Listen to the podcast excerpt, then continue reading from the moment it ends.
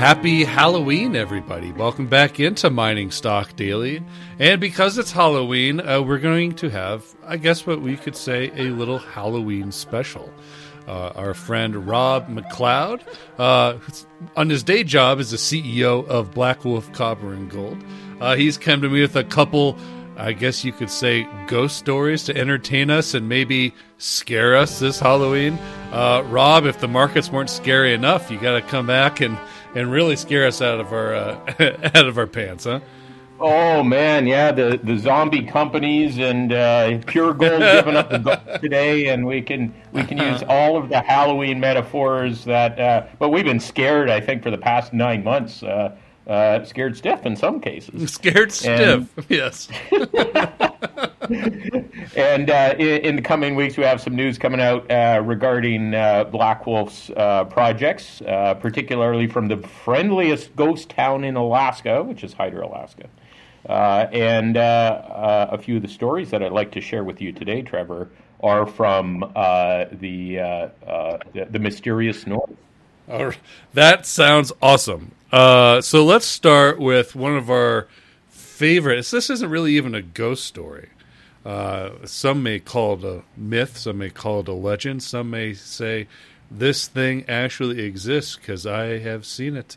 Let's talk about the Yeti himself, Sasquatch. Yeah, well, maybe start with some monsters, and I don't know if down in Colorado where you're at, Trevor. I'm sure there's uh, there's lots of legend about uh, mysterious hairy people that uh, are hitting hiding out in uh, in the forest. But I tell you, in around Stewart, and in the, the Nass River, and particularly with, with the Nisga'a people, um, I'd say about a third of the people up there have some sort of Sasquatch story, either hearing it, smelling, uh, having a sighting. You know, I, I, remember I was working in a logging camp up there, and uh, uh, uh a guy who was a couple years older than me, I was working as a young junior geologist, he had seen a, a Sasquatch and was so freaked out he quit his job and never went back to logging. But the, the story I'm going to tell you, and I remember when this happened, uh, and uh, I'm a little surprised it's not hasn't been written up as one of the great Sasquatch sightings. But uh, I, I, was a kid. It was 1978, and um, the the next day at school, all of ki- us kids were so excited and a little bit scared because there was this big Sasquatch sighting. And what it was was uh, there was a large copper mine uh, called Granduc that was operating at the time, and uh, the Stewart area gets a tremendous amount of snowfall. And uh, uh, one night, the the day shift of miners, there was a busload that was coming down, driving down from the mine down to Stewart, and uh, and it was dark, you know, probably around five o'clock in the evening. And you know, of course, during the winter, it gets it's dark quite early up there. And suddenly the bus route goes around the bend in a road, and you get tremendous amounts of snow, world record snow up in, in the Stewart area in the Golden Triangle during the wintertime. And here's this like eight foot tall, hairy being that is trying to climb out of the massive snowbanks next to the road.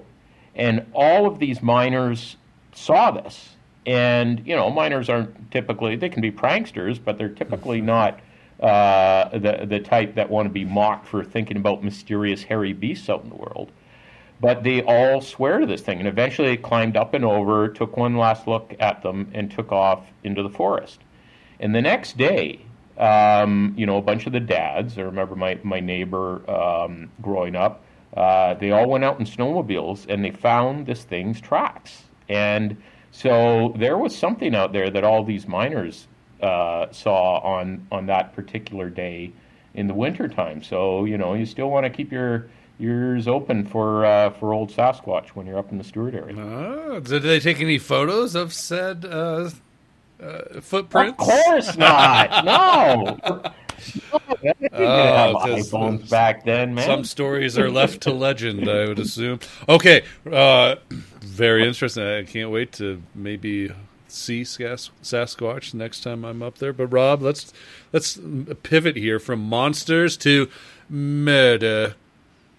Mine murder. How about that? Yeah, no. And th- this next story, this is um, uh, it's uh, it's a serious one. It's still it's an uh, unsolved case, mm. And it's both a murder and, and, a little bit of a ghost story. Um, and it's uh, a little bit ironic given the, the tragedy that happened up at the Brucejack mine um, uh, uh, about 10 days ago, where unfortunately there's a fatality. Um, uh, but Brucejack is supposed to be haunted. And again, this is from lots of serious miners that, you know, mysterious things have happened from uh, in the underground at, at Brucejack. And, uh, you know, particular source for these spirits um, could date back to 1989, back when my uncle, uh, Don McLeod, had the Brucejack property under a company called Newhawk. So we'll tell this story. And it started with another, you know, underground tragedy, the first one up there. And what had happened is uh, there an underground supervisor and a young miner. They're driving two big pieces of equipment underground in the mine, and they met in the ramp that was going up to the portal. Uh, so the two pieces of equipment were sitting there in a 15% pretty steep ramp. Mm-hmm.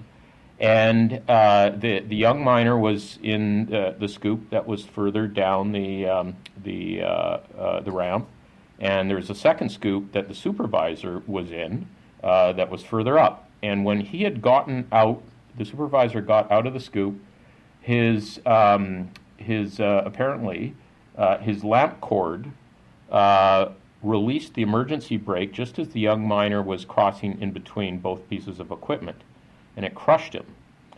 He immediate the supervisor immediately put the uh, badly uh, injured miner into the, the bucket of the scoop and took him up to surface. They immediately uh, put the miner into the uh, helicopter to fly him to Stewart for medical treatment. As the helicopter was lifting off, and I had a few friends that remember this, the the miner in the helicopter put his like fist up, um, potentially to wave at, uh, to tell his buddies that he was going to make it, um, or maybe he was shaking his fist at the supervisor. Mm. And unfortunately, that miner died on the helicopter trip to Stewart. Two days later, um, there were nine miners working underground. You know, things were uh, just uh, another normal day in terms of an advanced exploration project at, at Newhawk. And uh, the, the night shift and the day shift supervisors were standing near the portal with a third miner, talking and they all must have been pretty sad. Everybody was very upset about uh, the, the, the fatality. Unfortunately, you know, you get very close to people when you're working in mining camps, and they heard a pop from underground. Now, what they probably thought had happened is uh, there was a jumbo miner or jumbo drill that was working that was driving the ramp. And what can happen is if you have misfire dynamite, is you drill into it and there'll be an explosion. And of course, that could seriously hurt somebody. So all three miners started running down the ramp. Precisely seven seconds later, the powder magazine exploded. And so this is oh, about 600 pounds worth of dynamite. Uh, not all of it went up, but a significant portion. The long and the short is two of those miners, two the two supervisors, they were were killed, and um, and, and the third guy managed to survive all of the men working underground, they, you know, climbed into the bucket of the scoop, came out through the smoke, and uh, uh, and and and were okay, despite you know some earaches from the tremendous concussion. Um, the th- this was quite the story. Um, my uncle and my cousin at the time went up to try and find out what what had happened. Um, the it, it, was interesting. The powder magazine it the whole thing didn't blow up, so it likely wasn't a miner that wired it. It could have been an electrician, it could have been a cook. Mm. They never figured out who committed the murder. It's still an unsolved case. Um, the, the, there's a famous mine manager up in northern BC named Doug Flynn, uh, who was the mines inspector. Uh, he was actually, um, they did not allow him in. It was the RCMP that tried to do the investigation, their bomb squad and they're not experts in mining. So uh, my, my friend Doug, it's still one of his great regrets of his career. He never found out who it was. But there's supposed to be a ghost that ha- haunt, haunts, or maybe multiple, that haunt Brucejack to this mm. day. It could yeah. be the ghost of that young miner. It could be the ghost. Could be the ghost of the underground supers. Mm. It's uh, uh, you know you you hear and chatting with friends over the years, and you know I'm I uh, I like ghost stories, but I really like mining history. And you know, at so many of these old camps, there's lots of these. I was just chatting with Rob Van Egmond with Dolly Varden Silver, and he was telling me about uh, uh, uh, Alice Arm is haunted by um, an old clockmaker. So isn't that a creepy yeah, one? That is creepy. That is creepy. All right, Rob, you got another story for us?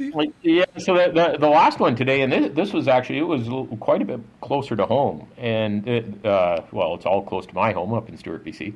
But uh, at uh, the Red Mountain Project back uh, during uh, my previous company, IDM Mining.